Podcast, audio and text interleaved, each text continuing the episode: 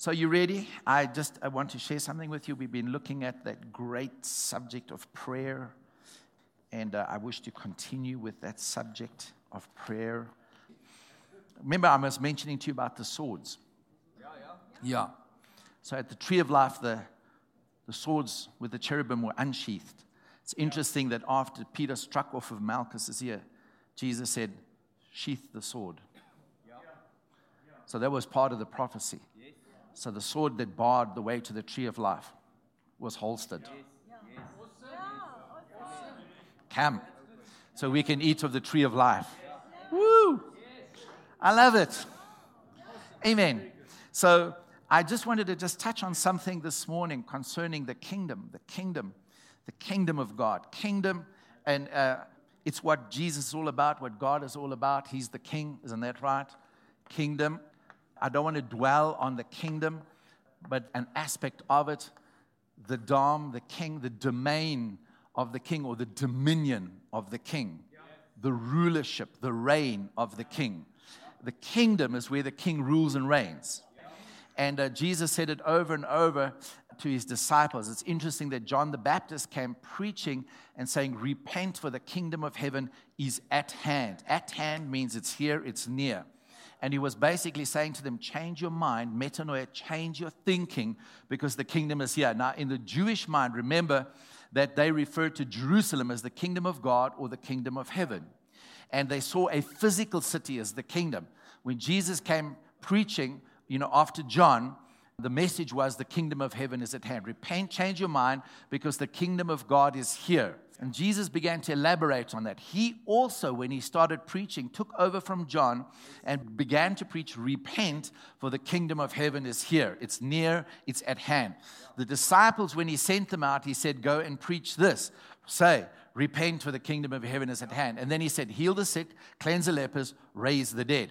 All manifestations of the imminence and the presence of the rule and reign of the King Jesus. Amen. And so when the wise men followed the star, it was directly as a result of a prophecy from Balaam. Balaam prophesied it, I believe it was in Deuteronomy 24, verse 19, somewhere around there. Anyway, it's in the Bible. When he said, I see his star, not near but afar off. And he said, a scepter will come out of Israel and out of Judah. And so he said, I see his star. And so it was that prophecy that the wise men studied. And then they went looking when they saw the star. This is the star. And when they arrived in Jerusalem, they said to King Herod, where is he that is born king of the Jews? So the whole thing of Jesus being king is not new to the New Testament. It's right there. It has its roots right in the Old Testament. And you can find it beginning in Genesis 3:15 when God said to the woman, you're going to bring forth a seed. Woo! That seed is so powerful. You see the slimy serpent snake, he is going to crush its head. You will only bruise his heel. It was prophesied in Isaiah that he will crush the company of the wicked. Amen?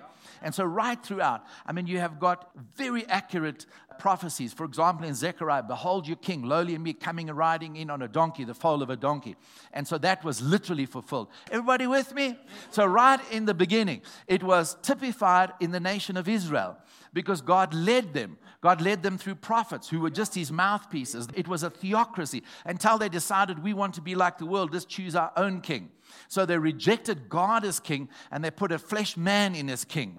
But God again prophesied it, and he symbolized the coming rule and reign of Jesus when he raised up David. And when David had it in his heart to build a house for God, God said, no, I'm going to build your house. I'm going to establish your house, and your seed will sit on the throne and rule and reign forever. There will never be an end to your kingdom. So then this coming king and Messiah was referred to and known as the Son of David. Woo! And so that was the seed, connecting it back to Genesis 3:15. And so all along, right through the Old Testament, right into the New Testament, you see that the competition, the contest between the two kingdoms was, let's destroy the seed because he's coming to crush our heads. Amen? And so that's why, there was an attempt to destroy and to kill Jesus.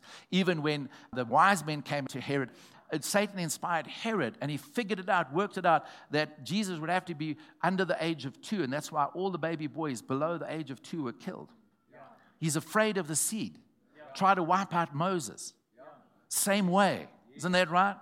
He's still afraid of the seed. That's why I tried many times to wipe you out. Because of the seed that is in you that's going to crush his head. Come on. He's afraid of the seed. And that's why it says, you know, the promises in Galatians 3, he said the promises to Abraham, to your seed. There wasn't many seeds. It was to one seed.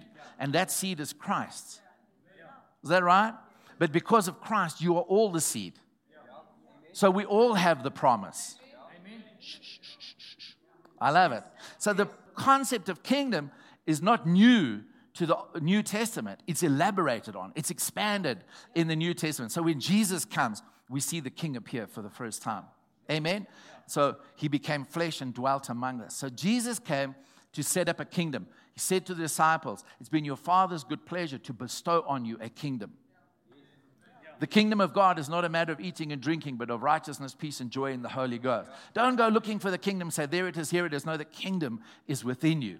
So it's that rule and reign of Jesus inside of us. So the territory of the kingdom, the boundaries of the kingdom of God, the kingdom of heaven, the kingdom of the Lord Jesus Christ is not physical terrain. It's not a mountain or a river or a fence. No, no, no.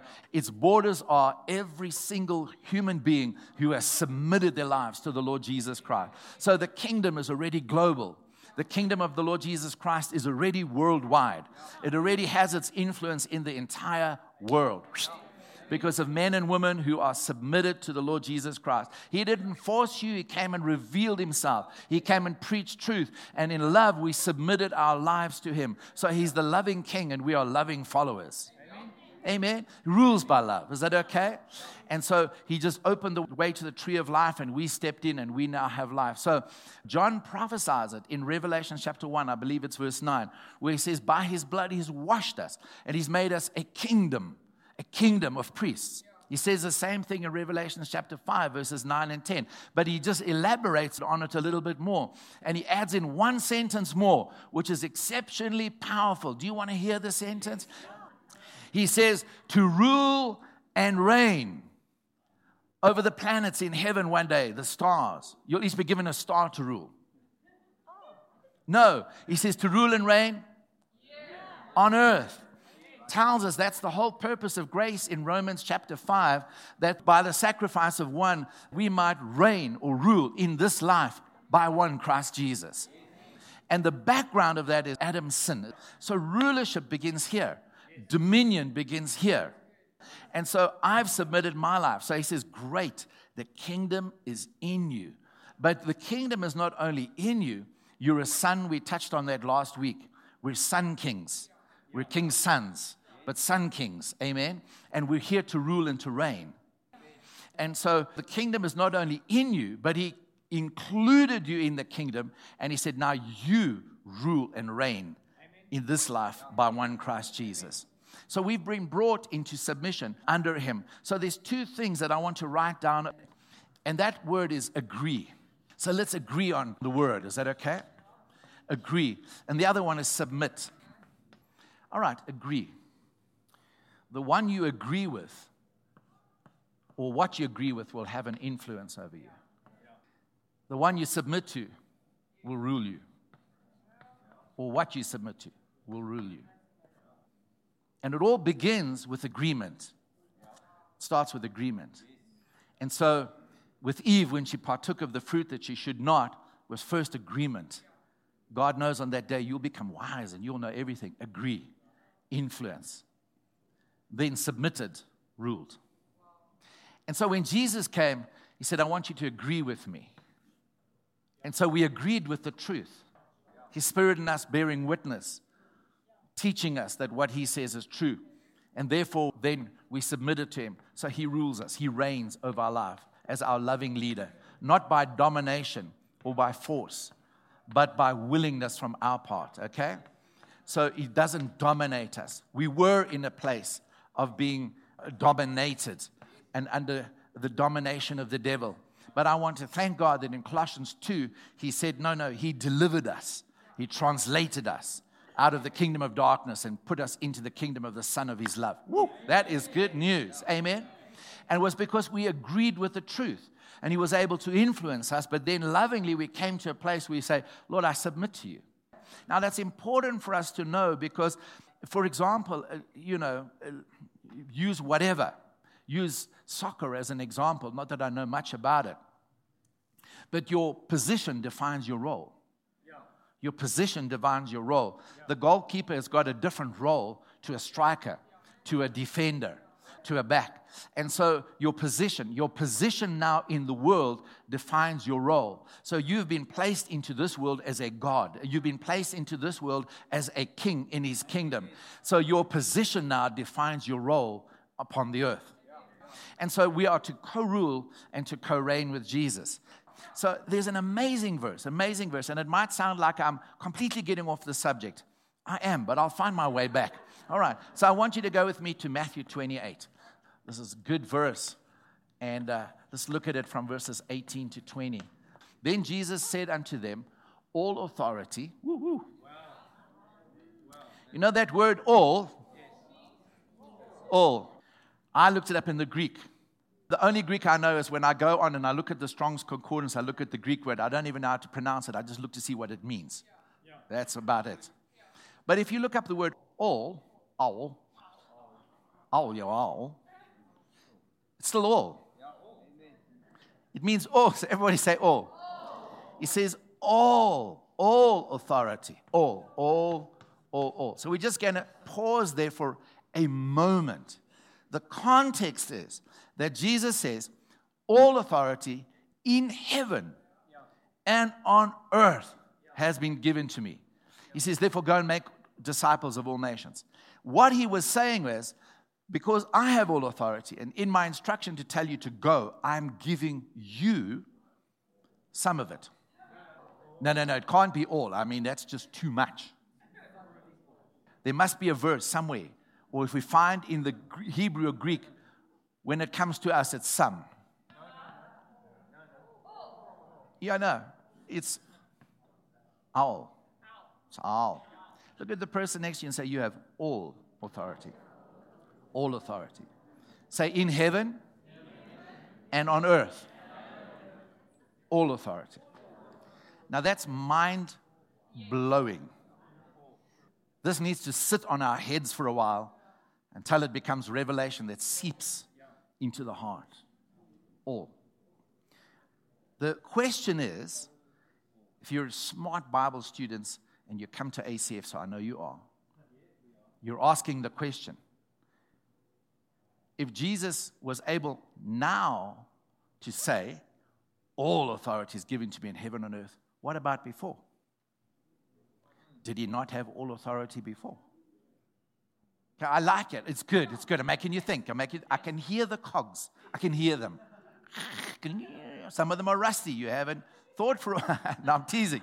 It's like, did he not have authority before? Yes, he did. He had all authority. So let's just go to the ones. We go to Colossians 1 and says everything was created by him and for him. Everything exists through and for him. So that's Colossians 1. We can go, for example, to another one. John 1, verse 3. In the beginning was the Word. The Word was with God. The Word was God. It tells us all things were made by him as well. Isn't that right? Let's go to another one, Hebrews chapter 1, that he even sustains all things by the word of his power. So plenty scriptures to tell us that the pre-existent Jesus, who existed in eternity from all time, had all authority and power because he was with God, he was God. Amen? And when God created by him. So we understand he's got authority. So, and he had authority before. So then how is it now that he says, like it's a new thing, like, woo, all authority has been given to me in heaven and earth, now go. Well, he had it before. Now, what's the difference now? The difference now is very significant because this difference has a great impact on you and I. As kings in the kingdom. So this is now where the tire hits the tarmac as far as you and I are concerned. Because listen, when he was pre-existent, In other words, before his incarnation, before he became a man, fully man, you could not step into that authority because it was reserved for God. It was reserved for the Trinity. It was reserved for the Godhead.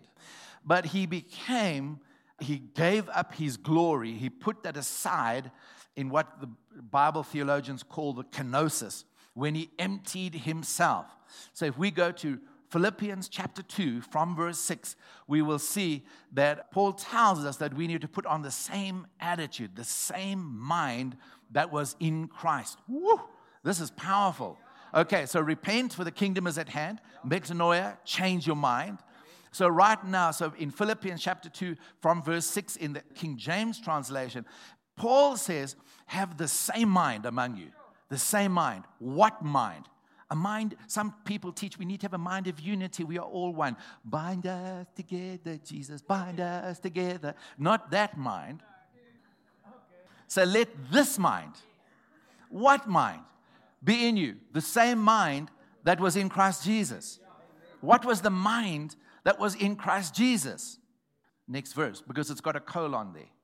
Who being in the form of God, thought it not robbery to be equal with God. In other words, he wasn't clinging tenaciously. If you're not sure about it, it's just English grammar. If you know English grammar, that's what this verse is saying. I'm not making it say something that it's not saying. This is grammar. The colons and the semicolons are there for a purpose. It's to digest the food. I mean, it's for punctuation. Okay. Who being in the form of God, thought it not robbery to be equal with God. So what was the mind that was in Christ? I'm equal with God. So when Paul is saying, I want you to have the same mind that was in Christ, basically we're saying he's raised you up as a God to rule and to reign. Have this same mind that was in him. Have it in you. So you don't have to grasp for something. When you put your faith in the Lord Jesus, he raised you up and placed you in a place of dominion and rulership and governance and authority in his kingdom. That's a good place for me to pause and for you to go, thank you, Jesus. Amen. Amen. So you're in a place of authority, place of dominion. By his blood, he washed us and made us kings and priests unto God to rule and reign on this earth. But we co-rule. We co-reign. He is the king over kings. So we are rulers under that ruler. He is God, capital G. We are God's little g's. So we don't get a personality complex, okay? You know, the Jesus Savior syndrome thing. But understanding at the same time that we've got total authority. And so it's important for us to understand all of this. All of this. If we carry on with that passage of Scripture right down to verse 11, we'll see that the Apostle Paul said, who, being God, emptied himself, became of no reputation, humbled himself. And listen, here's the key. Here's the key. This is where it applies to you and me. He took on himself humanity. He became a man. He humbled himself and became a man. Everybody say, Amen. God became a man. God became flesh and dwelt among us. This is where you're going to start to understand something now. He, being found in fashion as a man, he humbled himself and became obedient unto death, even the death of the cross for our purpose. Verse 9, it says, wherefore God also hath highly exalted him and given him a name which is above every other name. Woo! Which means he put him in the highest authority. He has a name higher than any other name. Above any other title, Paul says. Over every dominion, he says in Ephesians chapter 1. Gave him a name which is above every name. That at the name of Jesus, every knee shall bow in heaven and tongue confess in heaven and on earth and under the earth. Isn't that awesome? And so why will they bow? They will bow because he's king. They will bow because of his authority. They will bow because of his rulership.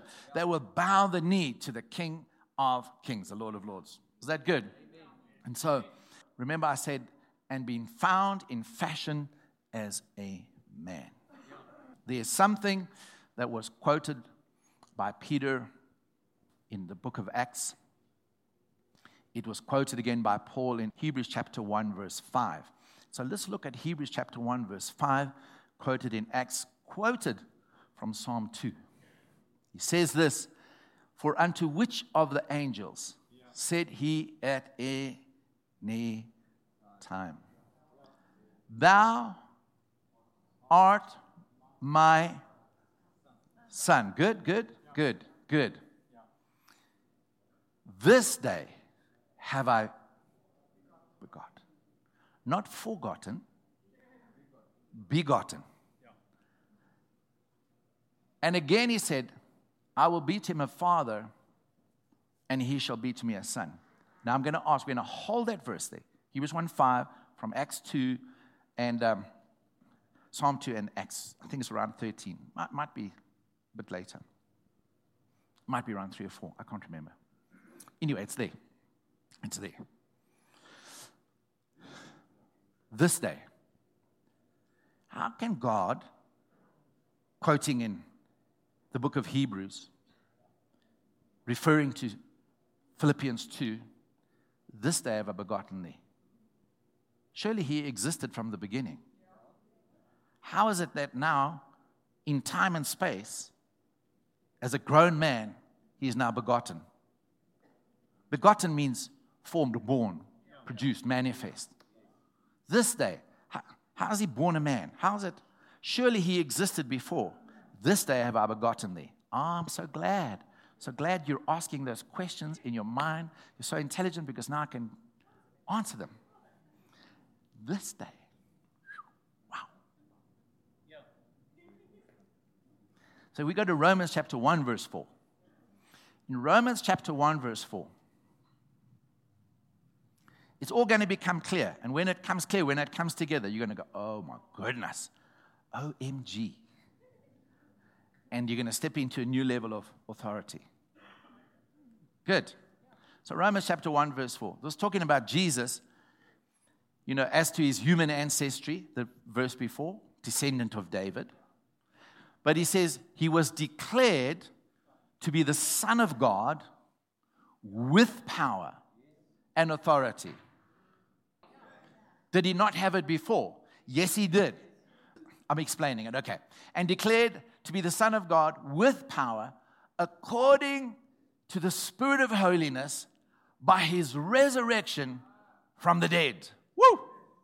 Now, let me try and explain it from there, holding that verse on the screen. So he was God.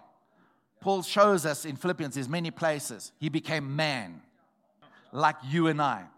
So as the Son of God, yes, power and authority, all. But now he's born as the Son of Man. Son of Man. He empties himself of all his omniscience, his omnipotence, his omnipresence. God becomes a man. Fully a man, like you and me. Now he stands as the representative head of a new generation, second Adam, last man, first, you know, of the new creation man. Stands there as our federal head. Stands there. Fully man, Son of Man. Son of Man has got great implications for you and I. Son of Man. Because he cannot identify with us as a Son of God in his pre-existent form, the way he was before. He can't.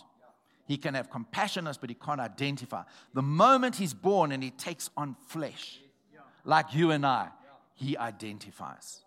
And he stands as the head of a new man. Now everything that happens to him as the Son of Man, we can participate in. We can share in it. Is it okay?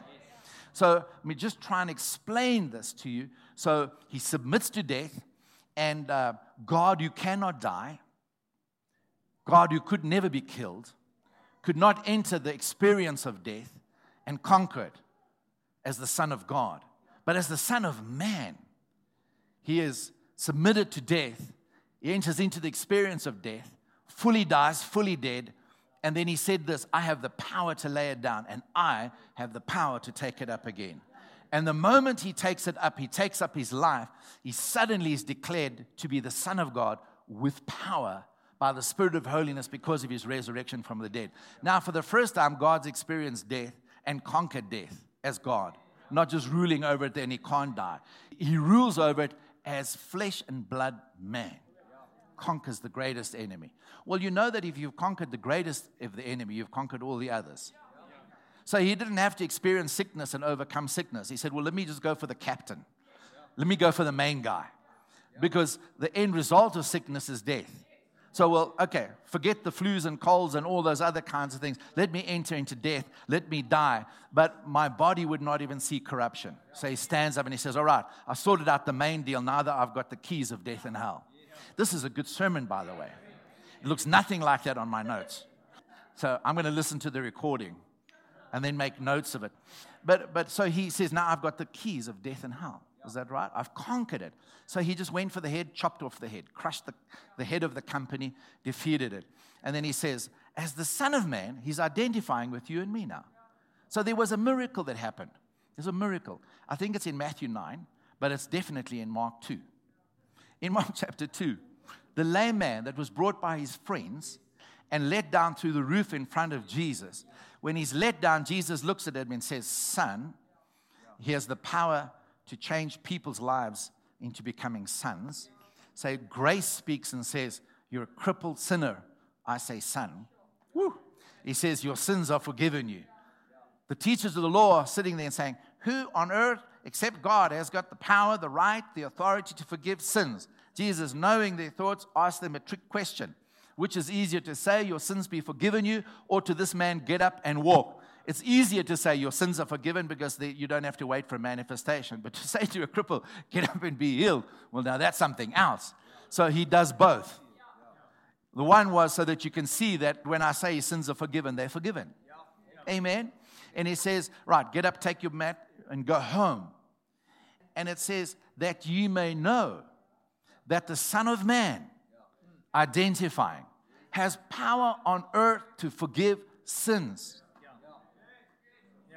The Matthew commentary says, all the people started praising God and going, wow, for the fact that he had given this kind of authority to man.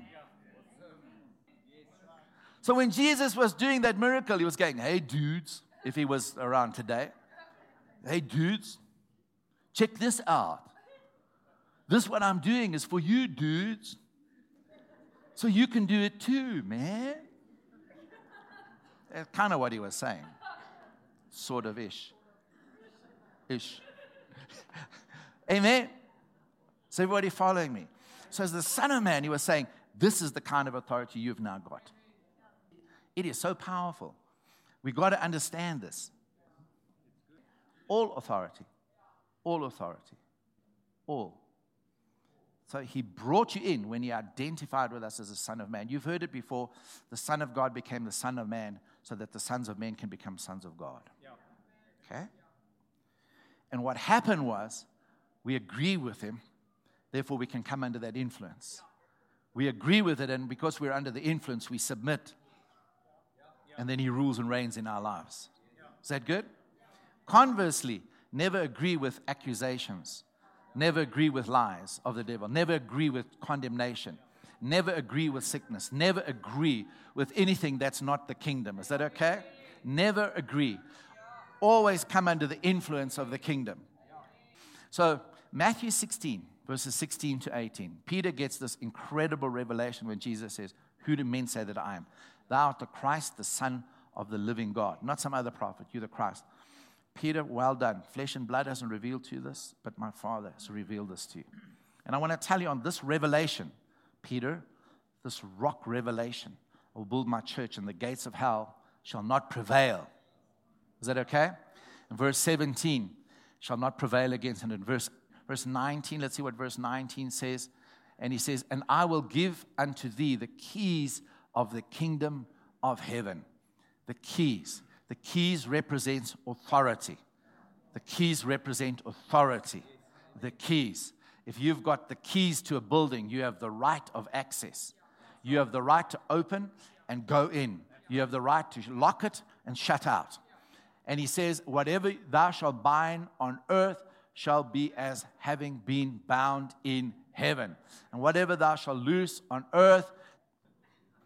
So listen to the Amplified translation. He says, I will give you the keys of the kingdom of heaven, and whatever you bind, declared to be improper and unlawful on earth, must be what is already bound in heaven. And whatever you loose, declare lawful on earth, must be what is already loosed in heaven. Woo! We're getting to the place of prayer still, okay? You know, I'll have to wrap that up in one sentence, I think. But I mean, if you're getting a teaching on prayer. And he says, what is already loosed in heaven. Now, that was Matthew 16. Now, how many of you know if God says things in twos and threes, it means he really means it? So let's go to Matthew chapter 18 and verse 18. Now, Jesus is talking about the forgiveness of sins. To Peter's question, how many times must I forgive my brother who sins against me? Up to 7 times? I'm being really gracious. And Jesus says, no, 70 times 7. In other words, be as compassionate and gracious and forgiving with people like I am with you. Good? So he says, verily I say unto you, whatever you bind on earth shall be bound in heaven. This is your executive power. This is your divine right. This is the limitations or the unlimitations of your authority. Where Jesus said, there's stuff in heaven. And if you're looking on earth and it's not in heaven, then you stop it. It's unlawful. But if you look in heaven and it's there, you loose it on earth, it's lawful. Amen. In your family, in your homes, in your workplace, and in your country, it doesn't matter where, because it's all authority. See, whatever you shall loose on earth shall be loosed. So he gives us an example of this kind of executive right. And because remember, he did it in Mark chapter 2. Remember? So let's go to verse 19. And in verse 19, he says, again, I say unto you that if two of you shall agree on earth as touching anything, if you come into agreement, that influence will flow, that they shall ask, it shall be done for them by my Father which is in heaven. Verse 20, he goes on to say, for where 2 or 3 are gathered in my name, there I am in the midst of them. Woo, woo, woo, woo, woo. Amen. Means that we're in agreement with him. And then verse 21, he goes on to say, so when I came, said, Lord, how long my brother sinned against me? I've forgiven 7 times. And you know the rest of the story. In verse 22, I think it is, he said 70 times 7, verse 23. Let's leave it there. So that's in verse 2. But basically, he says he was talking about the forgiveness of sins. Yeah. How many times shall my brother sin against me and I forgive him? 7 times? No, 70 times 7. So Jesus was saying to Peter, if you forgive someone their sins, it's forgiven, because in heaven, it's forgiven. Yeah. Yeah. If you don't forgive their sins, in heaven, it's not forgiven. What kind of executive power do you have to speak on his behalf, to execute his words, to see his kingdom released? I said it was in threes. John chapter 20, verse 21. Jesus calls them into the room and he says this to them. Well, he appears in the room where they were meeting and he says, the way that my Father sent me, I now send you. And he breathed on them and said, receive the Spirit. They became the new creation. This was the birth, the new Adams. First Adam, he breathed breath on them. Malachi 2 says he retained some of the breath. He retains because he wanted another generation. So he retained some of it and he was waiting for the day. So this was the day when the early church was formed and he said, okay, that breath I reserved for the first creation. Now this is the new creation beginning. He breathed on them, the breath of God, and they received the Spirit. And he said, I'm sending you. Receive the Holy Ghost. Exactly the same way. Exactly. Exactly the same commission. Exactly the same mandate. In exactly the same role on the field of the world. The exact same function that I have, you now have. Receive the Holy Ghost. And then referring to Matthew 18, Matthew 16, and other versions, he says to them, if you forgive anyone their sins, they're forgiven. If you don't, they retain. In other words, you have divine authority to speak on my behalf and to act like me. Yeah. Amen? So when somebody becomes born again, we can say, your sins are forgiven you. By the authority of God's word and upon the strength of your confession, I declare. Your sins forgiven, you are pardoned, you are free. I mean, that's incredible power, incredible authority. So when Jesus came in Matthew 28 and he stood and said, all, he was not saying all as the Son of God. He was saying all, for the first time a man could say, all authority in heaven and earth. Now I'm giving it to you other men. Come on, this is giving me goosebumps. This is good. This is good. Amen. And from here, I can go in 20 different directions, but I have to go in one and close in 5 minutes. And that is in the, all of which is going to be a miracle, as you know. Prayer is partnership with God. Amen. I'm going to make a statement. I want you to get it in context. John chapter 1, verse 12. He came to the world, even though he made the world, even though he created the world. The world rejected him. The world didn't know him. Came to his own people, the Jews. They received him not.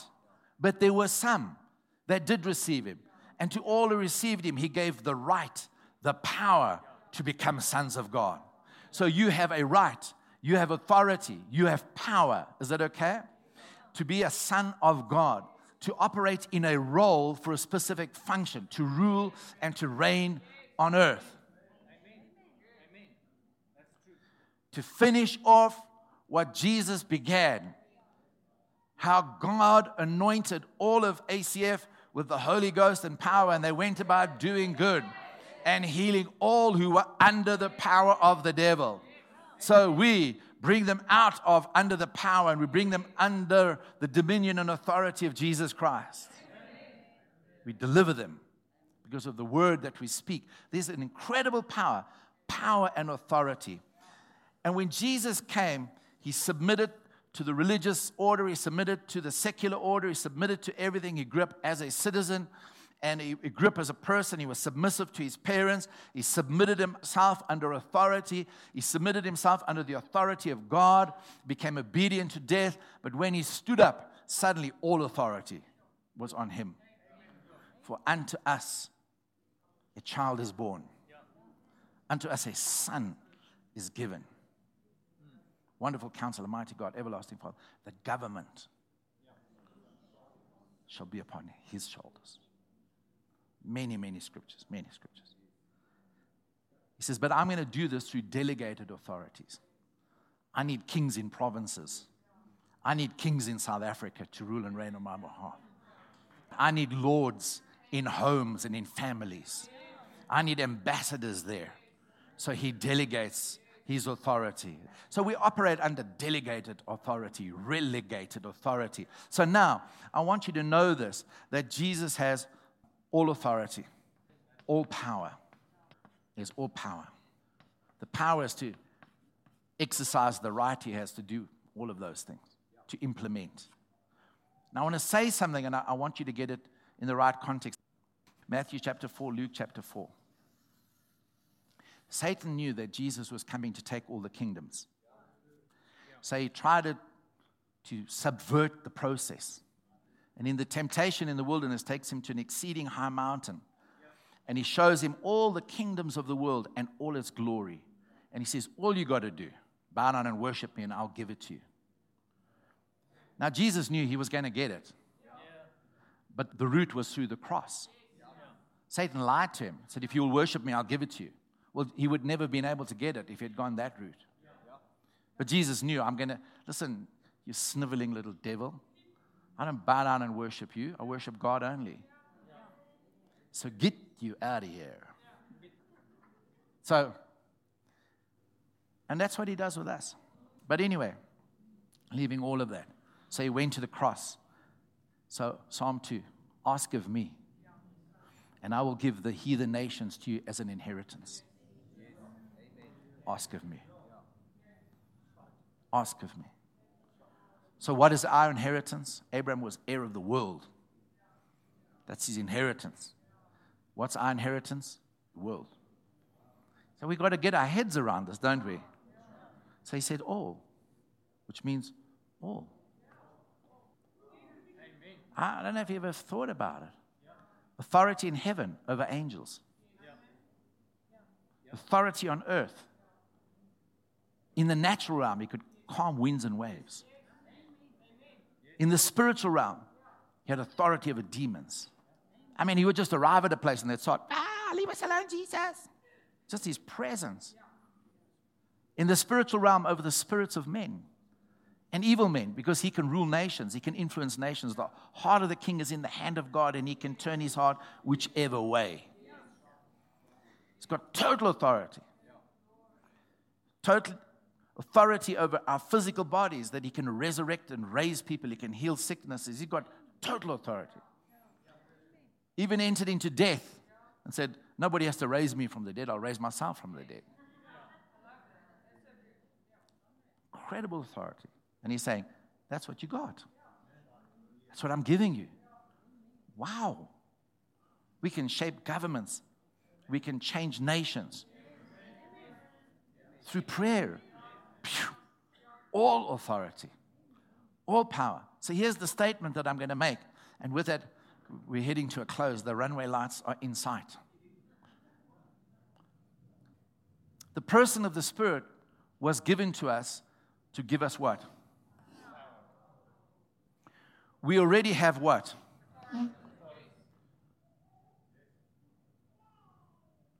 When God put man on earth, he put man on earth as a delegated authority. He said, everything I do on earth from now on, I'll do through you. God can't just come and act on the earth. He's got to come to his executives, the ones to whom he delegated, and act through them. There's a sense in which God is coming and working through his proper order of government. There's a sense in which he needs to be invited in. Is that okay? He's not abdicated from the world. He's delegated leaders into this world. It's the way companies work. Through delegated authorities, managers in positions. And so he needs men on earth, women on earth, to speak or to pray and request, and then he will move. Has everybody got that? So in other words, we have the authority, but in ourselves, we do not have the power. In ourselves. That's us. So let's just talk about the person of the Holy Spirit. He's the one that's given to be with us. The person of the Holy Spirit has the power, but without us, does not have the authority. Whatever you bind, so if I don't bind, it's not bound. Whatever you loose, so if I don't loose, it's not loosed. The Holy Spirit has the power. We have the delegated authority. If we will act, we will release the power. So what is prayer? In closing, I like what Martin Luther says. It's not to try and convince an unwilling God. It's to search and discover what he wants to do. There's two parts to prayer. Prayer is very all-inclusive. It's a big word. Prayer. It's like worship. Worship is your whole life. Prayer basically is your whole life as well. Because it's also part of worship. Worship is part of prayer. It's all awesome. And so prayer, to me, if I look at prayer, it's like there are times when we are asking. So Jesus said this, pray like this, Luke 11. I think Matthew 6. I think it's Matthew 6. I know it's Luke 11. Pray like this, our Father, the Father of us sons and kings, who art in heaven. That's where all the reality is, but it needs to be on earth. Thy kingdom... The what? Thy kingdom. Thy. What are we doing? Binding and loosing. Come on. This is good. What is the kingdom? When I'm praying, thy kingdom come. When I'm praying for someone who's sick, I'm praying, your kingdom come. When I'm praying for somebody who's being oppressed by the devil, I'm praying, the kingdom come. When I'm praying for somebody to get saved, I'm praying, your kingdom come. When I'm praying for someone to get broken through financially for job, I'm praying, thy kingdom come, thy will be done on earth as in life. If they don't have peace, if they're in torment, I'm praying, thy kingdom come, when I start to speak peace over their lives. Amen. That's the coming of the kingdom, the rule and the reign, the influence of God. And so prayer is requesting these things. There are times when we turn around and the praying stops. The best example I can think of, I think it's in Luke chapter 9, is where the disciples couldn't cast the demon out of the little boy that was being tormented, thrown into fire, thrown into water.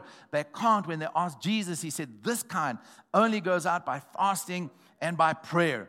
And it's not the inherent power in fasting and prayer as such, but what he was saying is you need to go and spend time with me that you can pick up on the faith to turn around and say, come out of him. Amen. Get out of that boy. And so there are times when we pray, not that we don't know the will of God, but I need to pray that I'm in the place that when I turn to speak, I'm releasing I have the authority to do it. I have the right to do it as his delegate, but I also need the power with which to do it. Because the kingdom of God is not a matter of talk only, 1 Corinthians 6, but of power. Woo! Amen. Truthful speech and the power of God. Weapons of righteousness in the right hand and in the left hand. Whew. I don't know how else to say it. Okay. So prayer. So when you stand to pray, the beginning places, Son Kings. When you stand to pray, all authority in heaven and on earth has been delegated to you. He is not going to leave heaven, become incarnate again, and come and speak the things you're supposed to speak and I'm supposed to speak. He's not going to leave heaven again to come and to preach the gospel to the lost. He's not leaving heaven again to lay hands on the sick and to cast out demons. He's not. He's put his kings in place. Amen. And it's up to us to stand and to do and to act according to the revelation that he's given us. Amen? So if I was you, man, I would start asking. And then not only asking, but there's times when you need to turn around and say, be healed in Jesus' name. Be healed. You know, be broken through, be transformed, be whatever. Amen? And there's times when you need to speak and act. And some years ago, closing testimony, we hear in the meeting, and I mean, it was an occasion where the boldness of the authority of God came on me, you know?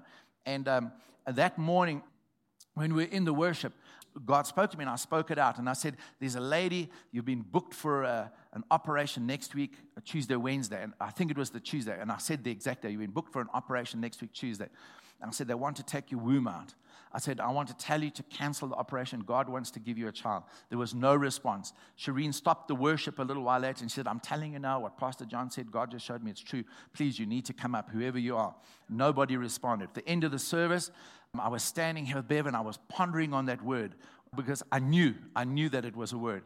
And I was standing and I looked over and over there, an Indian lady got up and started walking to me. And the reason why I'm saying Indian was because of, you'll hear now. She started walking towards me and the Holy Spirit said to me, she's the one. So I turned, she got to about here and I said, you're the lady. And she said, yes. And she was a Hindu, married to a Muslim man. They'd never been to church before. First time in church, they were living about 2 roads back from over here. And he had driven past the church on the way to work, Muslim man. And that morning early, he woke up and he said, you've got to go to that church this morning, that church 2 roads back. You got to go. She said, why? And she said, I don't know. I just woke up and I thought, you need to go to that church. Hindu girl married to a Muslim. Muslim man didn't even come to church. He just woke up and knew she had to be in this church. She's in this church. She's sitting there and I say, and I started speaking to her. She said, I'm an ICU nurse in Carstenhoff Clinic.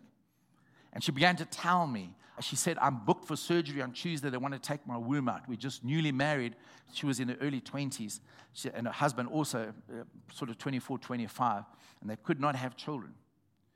And she began to tell me what was wrong with the womb, about 13 things. She'd actually had a stroke to the womb. The womb was inverted. She was constantly hemorrhaging. They gave her the wrong contraceptive. So many things. I mean, you talk about it was impossible, impossible, impossible, 13 times impossible for her to have a baby. And Bev was standing with me, and I said, I want to tell you, this is what God says, cancel the operation. The enemy wants to cut off your seed. and Bev was standing. I said, put your hand on her wound. We prayed, and I said, God has healed you. She went into work on the Monday. The next day, she went to the head doctor and said, I'm canceling surgery. He swore at her, the F word, swore at her, made her sign a document releasing him of all consequences, and that she knowingly canceled. And her husband was with, and he said, you cannot. And he said, we're young, we want to have children. And he said, choose, try and have a baby or your wife, because if you try, she's dead. That's what the doctor said. Signed the release form and carried on. 2 months later, she goes to work at Carstenhoff Clinic. She's not feeling well. She goes to the head doctor, who she was under. He starts shouting and swearing at her again. And he says, you see, and it's that craziness, you know, that crazy thing. Because, you know, the sad thing is when the doctor said, why are you canceling? He said, the man of God said so. Don't do that, okay? Just pretend, all right? Pretend I didn't say no. She said, the man of God said. So anyway, he said, that's what I was telling you about. Get into my rooms. And started taking blood tests. He said, well, I can't find anything wrong with her. Her best friend snuck in another tube of blood. Went to the laboratory without her permission, said to them, please do a... Yeah.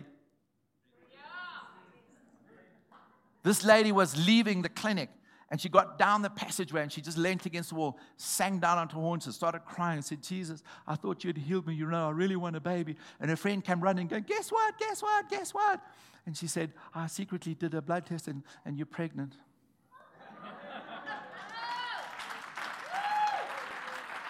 And... Beautiful baby girl. And her husband, the Muslim, came and sowed a seed into our television studios. There's a power. Come on.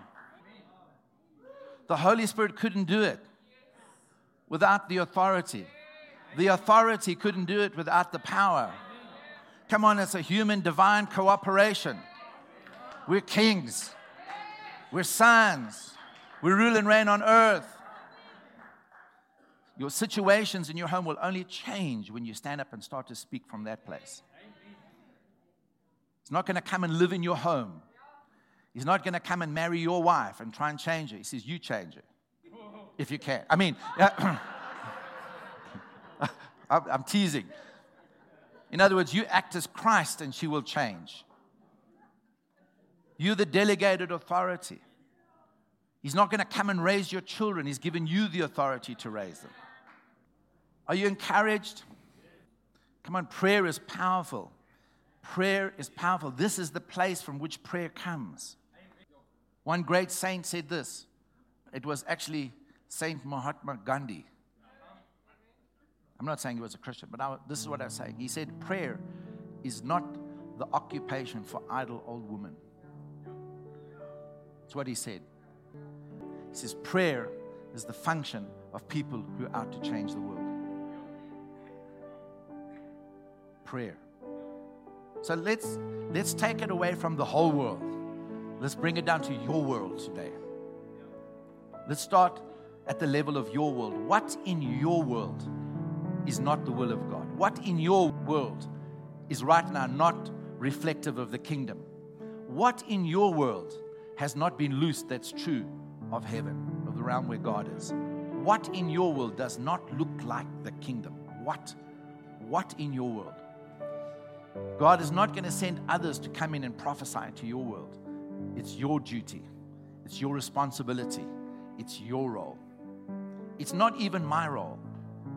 I've got enough in my own life, but I don't have to take on the responsibility of your life. You are responsible for your life. What in your circumstances does not look like the kingdom? What has been loosed in your realm that should not be lawful, that should not be functioning? What is operating? What principle? What spirit? You need to change it. You need to change it. What do we do now? We're going to bind and loose. I want you to look into your world. I want you to look into your world, into your life, into your circumstances. And anything that is there that is not lawful, I want you to start binding it right now. Okay? You ready? How does it work? Like this. I bind you. Okay? Everybody say it. We all say it together. I bind you. Just say, I bind poverty. I bind sickness. That's how it works, is when you speak it. Okay? For 30 seconds, 40 seconds, maybe 60 seconds, we're going to just say, I bind this, I bind this, I release this, I lose this, I lose salvation, I lose finances, I lose breakthrough, I lose a job, I lose healing in the name of the Lord Jesus. Okay? Are you all ready? Come on. If anything's been held back, release open, release breakthrough. Come on, start to speak it. Thank you, Father. Thank you, Jesus. Ready, steady, go. Father, right now, in the full work of the cross, in the name of the Lord Jesus Christ, as a king, as a delegate, I stand and I speak things. I call things that are not as though they are. Lord, there are things in my life, in my circumstance, in my family, my situation that I look at is not the kingdom. It's not God. It's not lawful. It has no legal right to be there. As the authority in my world, I stand and speak and say, I bind you. I bind sickness. I cast sickness out. I bind it in the name of Jesus. I lose health and healing and strength. I release it in the name of the Lord Jesus. Come on, speak of your finances. Release your finances. Come on, bind the work of the enemy to steal and kill and destroy. Come on, say, you spirit of stealing, killing, and destruction, I bind you in the name of Jesus. I cast you out of my world, out of my kingdom, out of my domain. I stand as ruler and head in my domain. Come on, all you men. You need to be standing up. If you're married, stand up as the leader of the relationship. Take responsibility and speak. Speak into your family, into your home. You know, as bosses at work, as owners of business, come on, start to decree a thing. Start to declare it. It will happen. It will be even according to your words. Come on, delegated authorities. Father, I lose finances. I lose business. I lose it, Father, in the name of Jesus. Yes. Father, we thank you. Right, everybody say, I release revival in ACF. I release revival in South Africa. Come on, all authority. I release godliness over our government. I release members of parliament getting saved. We want a godly government, godly ANC. We want them all saved.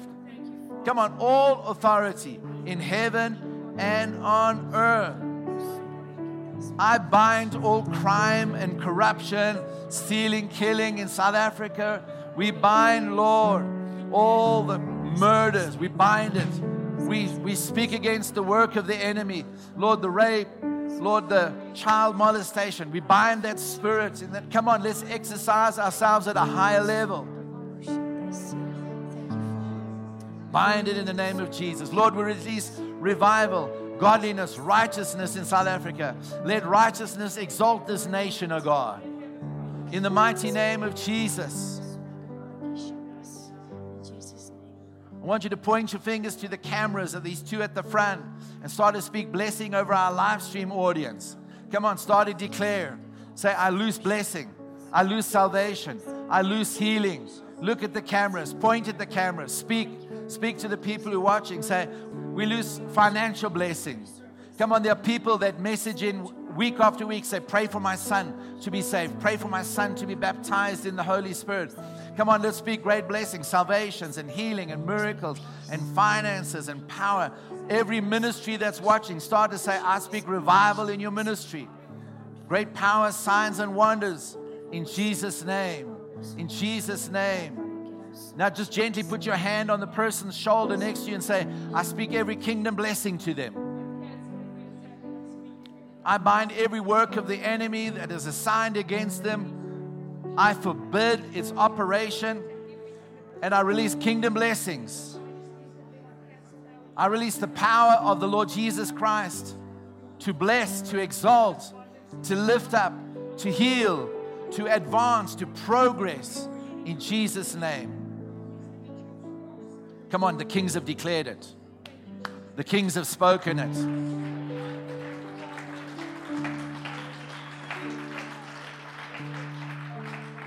Somewhere there's a verse that goes something like this. You know, it's the honor, the privilege of the king to decree a matter and God to establish it. The kings have decreed. Come on, put your hands on yourself. Say, I've decreed stuff today. God has established it. It shall be manifest in Jesus' name.